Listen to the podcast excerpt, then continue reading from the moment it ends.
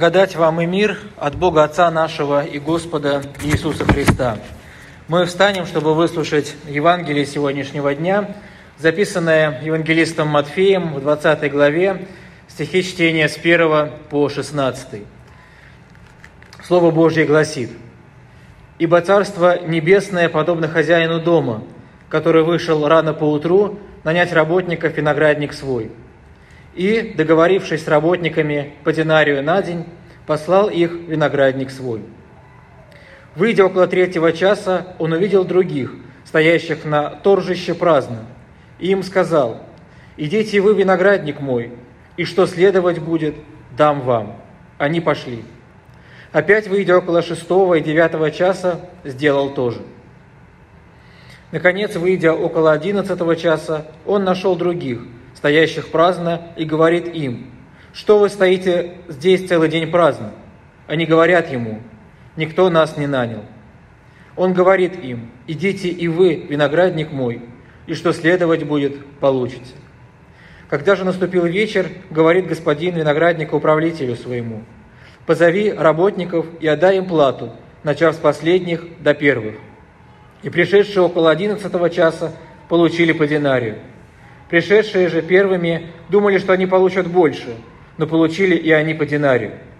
И, получив, стали роптать на хозяина дома и говорили, «Эти последние работали один час, и ты сравнял их с нами, перенесшими тягость дня и зноя». Он же в ответ сказал одному из них, «Друг, я не обижаю тебя, не за динарий ли ты договорился со мною? Возьми свое и пойди. Я же хочу дать этому последнему то же, что и тебе». Разве я не властен в своем делать, что хочу?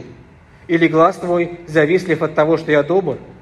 Так будут последние первыми и первые последними, ибо много званных, а мало избранных. Аминь. Это есть Святое Евангелие. Слава тебе, Христос. Присаживайтесь, пожалуйста. А, как уже сегодня говорилось, тема богослужения – это незаслуженная милость – и действительно, литургический календарь, он уже указывает нам на то, чтобы мы начинали отчитывать недели до Пасхи. Действительно, то рождественское время, к которому мы, можем, мы, может быть, уже отчасти привыкли, оно завершилось, и календарь предписывает нам а, начинать готовить свои сердца к размышлениям о земном пути Иисуса Христа, о благой вести и о чуде воскресенья. И тема сегодняшнего богослужения – это призыв каждому из нас еще раз поразмышлять о Божьей милости, о Его любви и о том, как Господь меняет нашу жизнь. Действительно, история, которую мы читаем э, сегодня в Евангелии, она известна очень многим, и я думаю, что даже те, кто не является христианином, не воцерковлен, он эту историю неоднократно слышал.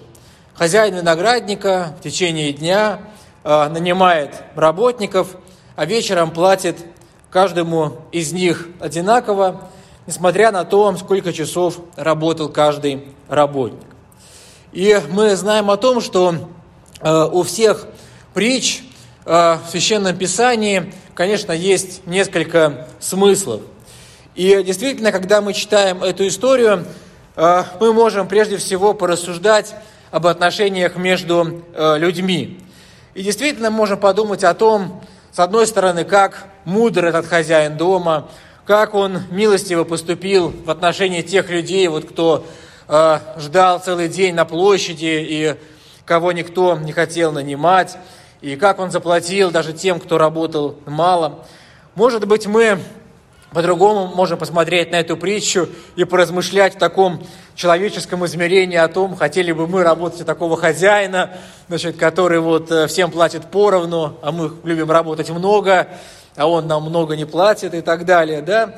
В общем, с разных сторон мы в таком человеческом прочтении можем об этом поговорить и сказать о том, что притча эта может учить нас такому человеческому милосердию, не оставлять в беде других людей, помогать ближним, быть человечным и так далее.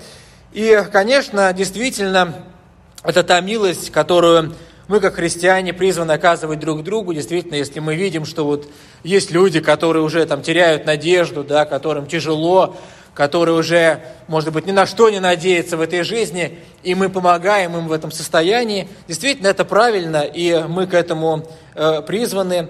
Мы видим в притче этих работников, которых никто не нанял. А что это значит? Это означает, что этот день для них пройдет впустую, что они не смогут заработать себе э, на хлеб, на пропитание. Может быть, они будут голодать, им будет тяжело. Э, и действительно, мы видим, что хозяин виноградника призывает этих людей, тех, кто уже отчаялся, возможно, потерял надежду. И действительно, эту э, притчу каждый из нас может воспринимать как такой некий нравственный урок – но э, мы помним также о том, что жизнь человека, она складывается из двух типов отношений. Это отношения горизонтальные между людьми, наши отношения друг с другом, отношения в обществе, и вертикальные отношения, отношения человека и Бога. И, конечно, притча, которую мы прочитали, она имеет не только такой какой-то этический, нравственный э, смысл, который нам позволяет поразмышлять об отношениях друг с другом, но и смысл э, теологический, потому что она указывает нам на то, как Господь относится к каждому из нас, указывает на то, в чем Его милость и как эта милость приходит в нашу жизнь. Господь говорит – Царство Небесное подобно хозяину дома. И это означает для нас, что эти действия хозяина виноградника, хозяина дома призваны показать нам отношение человека и Бога, показать нам законы Небесного Царства. И прежде всего, э, эта история э, о том, как Господь приходит в нашу жизнь. А, может быть, я скажу такие не самые, может быть, правильные богословские вещи, да простит меня пастор и все, кто а, знает хорошо, так сказать, догматические вещи, но а, я недавно размышлял вот о таком вопросе, как приход Бога в жизнь человека, и я подумал о том, что, конечно, очень много есть тайн в жизни христианина. Тайна причастия, да, мы не можем своим умом понять, как э, хлеб и вино становятся истинным телом и кровью Господа. Мы можем поразмышлять о тайне покаяния, о тайне прощения грехов. Действительно, мы тоже не сможем нашим человеческим разумом понять, как это происходит, как Господь очищает наше сердце. Мы не сможем какую-то схему нарисовать, какой-то алгоритм изобразить и так далее. И тоже действительно одна из таких тайн, которую абсолютно невозможно Э, понять с точки зрения человеческого разума, это тайна прихода Бога в жизнь каждого человека. Если мы э, обратимся к нашему собственному опыту, э, к опыту да, каждого из нас, как Господь пришел в нашу жизнь, и попробуем его описать какой-то историей, мы увидим, что эти, эти истории будут абсолютно разными. Что Господь приходит в жизнь человека абсолютно по-разному, абсолютно своим путем. А я недавно э, смотрел такой сайт православный, он называется Азбука.ру, и там есть история мирян, история о том, как Господь пришел в жизнь того или иного человека. И меня впечатлила одна история, там один такой бывший коммунист, значит, активный деятель комсомола, он рассказывает, как он воцерковился, как Господь пришел в его жизнь.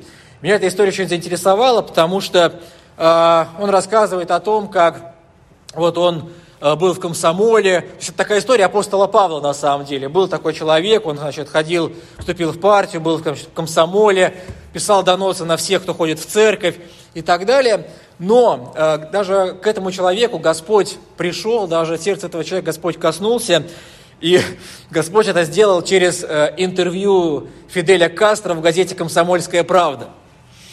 То есть этот человек рассказывает, что вот он был таким, значит, вот он там со всеми боролся, и он прочитал, где «Комсомольская правда», интервью с Фиделем Кастро, где Фидель Кастро что-то рассказывает о религии и так далее. И он задумался о религии, и, и через два месяца он воцерковился и, и, и крестился. Вот, поэтому э, эта история рассказываю к тому, да, что у Господа всегда свои планы. И действительно, э, Господь приходит в жизнь человека абсолютно по-разному. И э, мы уже сказали об этих бедных и несчастных работниках, которых мы читаем в притче, которые вынуждены наниматься на работу, стоя на этой площади. Э, они готовы наниматься на любой труд, который бы позволил им существовать. И представим этих людей, которые целый день стоят под палящим солнцем, они ждут, когда их наймут, но проходит время, день ближется, э, движется к концу, и они понимают, что, скорее всего, этот день пройдет для них впустую, что, скорее всего, сегодня ничего не случится, они сегодня ничего не заработают. И мы видим, что именно в этот момент отчаяния, в этот момент, когда уже день подошел к концу, когда уже надежды у этих работников не остается, именно в этот момент хозяин дома последний раз приходит на площадь и нанимает этих людей.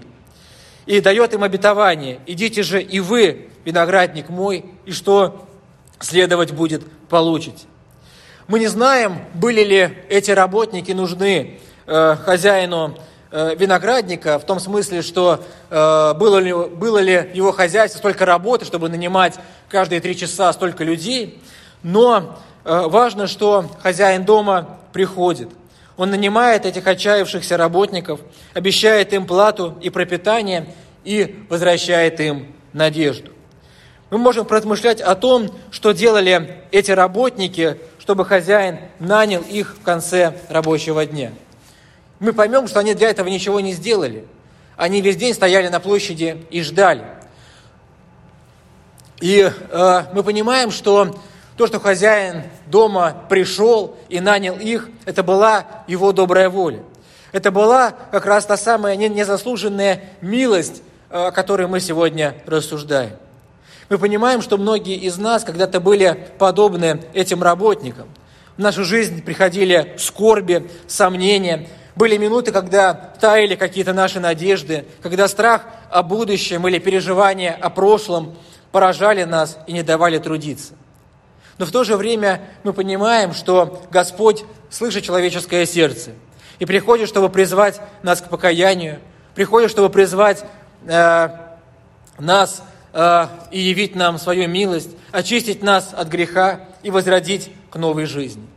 Возможно, это были опытные работники, которые, наверное, неоднократно нанимались на работу, и они, наверное, полагались на свой опыт, на свою мудрость, на то, что их постоянно кто-то нанимал, что у них есть должные знания, есть жизненная мудрость, но мы видим, что все это так или иначе э, не имело значения – Никто их не нанимал, несмотря на их прозорливость, мудрость, личные качества, опыт.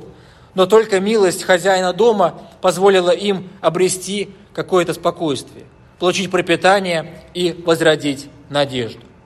И об этом мы читали сегодня в Ветхом Завете. Да не хвалится мудрый мудростью своею, да не хвалится сильной силою своею, да не хвалится богатый богатством своим, но хвалящийся хвались тем, кто разумеет и знает меня. И мы действительно призваны полагаться не на себя, не на свою мудрость, не на свое богатство, но на Божью милость и на Божью благодать. История работников, которую мы сегодня читали, напоминает нам историю о призыве на служение первых апостолов. Вспомним, что Господь приходит в лодку рыбака Симона именно в тот момент, когда э, Симон испытывает разочарование, страх, э, что его навыки не срабатывают, что рыба не ловится, а значит и он, как рыбак, может остаться без средств к существованию. Именно тогда Господь входит в его лодку, входит в его жизнь, отвечает на зов сердца этих разочарованных и уставших рыбаков, труждающихся и обремененных. И с этого момента их жизнь меняется. Мы читаем, что в их сетях становится столько рыбы, что сама лодка еле-еле выдерживает такой улов. Господь приходит в нашу жизнь тогда, когда это нужно, когда мы становимся по-настоящему нищими духом и понимаем, что наших сил и умений уже недостаточно, и что нам остается уповать на Бога, на Его милость, на Его участие в нашей судьбе. Притча, которую мы сегодня читали, указывает нам на то, что мы часто начинаем пристально наблюдать за другими людьми, друг за другом, э, за теми людьми, кто обратился к Богу раньше или позже нас, и мы задаем Богу вопросы, почему Он дает всем в равной степени. Да? Э, такое часто происходит на самом деле в церкви, когда мы начинаем размышлять о том, что мы стали христианами раньше других, и нам кажется, что это тот фактор, который позволяет нам просить у Бога больше или считать, что нам положено от Бога получить больше, тем, э, чем тем, кто пришел в церковь позже. И в этом случае мы принимаем на себя не роль тех работников, которым хозяин дома обращает свою милость, а мы принимаем на себя роль других работников, кто, получив плату, начинает пересчитывать, возмущаться, требовать больше, упрекать хозяина в несправедливости. И мы становимся теми, о ком сегодня нам говорил апостол Павел. Мы становимся людьми, которые стремятся к венцу тленному. Мы действительно часто забываем э, начало сегодняшней притчи, мы забываем о том, что речь идет о Царстве Небесном, которая живет не по человеческим законам и обычаям, а по иным собственным правилам. Мы пытаемся сделать Бога похожими на себя, полагая, что Он должен выполнять наши человеческие представления справедливости, полагая, что любая милость должна быть заслужена, заработана. И мы считаем действительно очень часто, что тот, кто там больше в церкви, тот должен получить больше, кто меньше в церкви, получить меньше и так далее.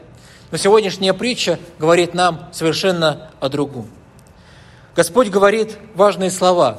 Так будут последние первыми и первые последними. И в притче мы видим, что одни работники выстраивают отношения с хозяином дома по своему усмотрению. Они с ним, может быть, торгуются, они значит, думают о том, будут они работать за один динар или не будут. Они заключают с хозяином дома некое соглашение. Они трудятся и, очевидно, работают за ту плату, которую они договорились. И ожидают, что чем больше они поработают, тем больше получат. Они уповают прежде всего на себя и на свои представления о справедливости. Вторые же люди получили работу по милости хозяина и уповают только на него. В них есть благодарность, что он пришел за ними, что он их нанял и дал возможность трудиться. Они почувствовали на себе, что такое милость и любовь. Они не считают минуты и часы своей работы, подсчитывая, сколько они смогут заработать, а отвечают на милость и любовь, принимают их и трудятся в них. И те, кто служит из своих эгоистических помыслов и убеждений, кто пытается договориться с Богом, действительно окажется последним. Те, кто служит Богу из любви и благодарности, становятся первыми. И Писание неоднократно указывает нам на это. Мы можем вспомнить разбойника, который э, уверовал последние минуты своей жизни, будучи уже на кресте, рядом со Христом, и понимая, что надеяться может только на Бога, этому разбойнику, уверовавшему в последние минуты жизни, было дано обетование. «Ныне же будешь со мною в раю». Людям, которые повают на милость Христа, Господь неоднократно говорит, «Вера твоя спасла тебя». Поэтому сегодня Господь призывает нас к покаянию, к тому, что мы, мы отказались от своей ложной праведности, перестали надеяться на себя и свои силы и полностью доверили свою жизнь Богу. Господь сегодня призывает нас полагаться на Его милость, которую никто из нас никогда не сможет заслужить своими делами. Милость Божья – это и есть тот обмен, который совершает Бог, возлагая на Христа наши грехи и даруя нам Его праведность. И сегодня для каждого из нас звучит призыв не пытаться заработать милость, уповая на собственную мудрость или богатство, а принять Божью милость, служить Богу из любви и благодарности, хвалиться тем, что мы разумеем и знаем Его. И мир Божий, который превыше всякого ума, сохранит сердца и помышления ваши во Христе Иисусе. Давайте помолимся. Дорогой Небесный Отец, дорогой Господь, Господи, мы благодарим Тебя за то, что когда-то Слово Твое коснулось нашего сердца, и когда-то Ты пришел в нашу жизнь. Господи, мы благодарим Тебя за то, что Ты приходишь в жизнь каждого человека. Ты делаешь это абсолютно по-разному и открываешь Ты каждому человеку так, чтобы коснуться его сердца. Господи, сегодня мы молим Тебя – Господи, позволь нам понять э, и осознать Твою милость, которую Ты даровал каждому из нас. Господи, позволь нам укрепиться в вере и понимать, что никакие наши дела, никакие наши поступки, никакая наша ложная праведность не позволит нам быть в Царстве Небесном. Но только Твоя благодать и только Твоя милость способны нас спасти. Даруй нам э, мудрости, чтобы уповать на Тебя, а не на себя. За все Тебя благодарим и славим, Отец, Сын, Дух Святой. Аминь.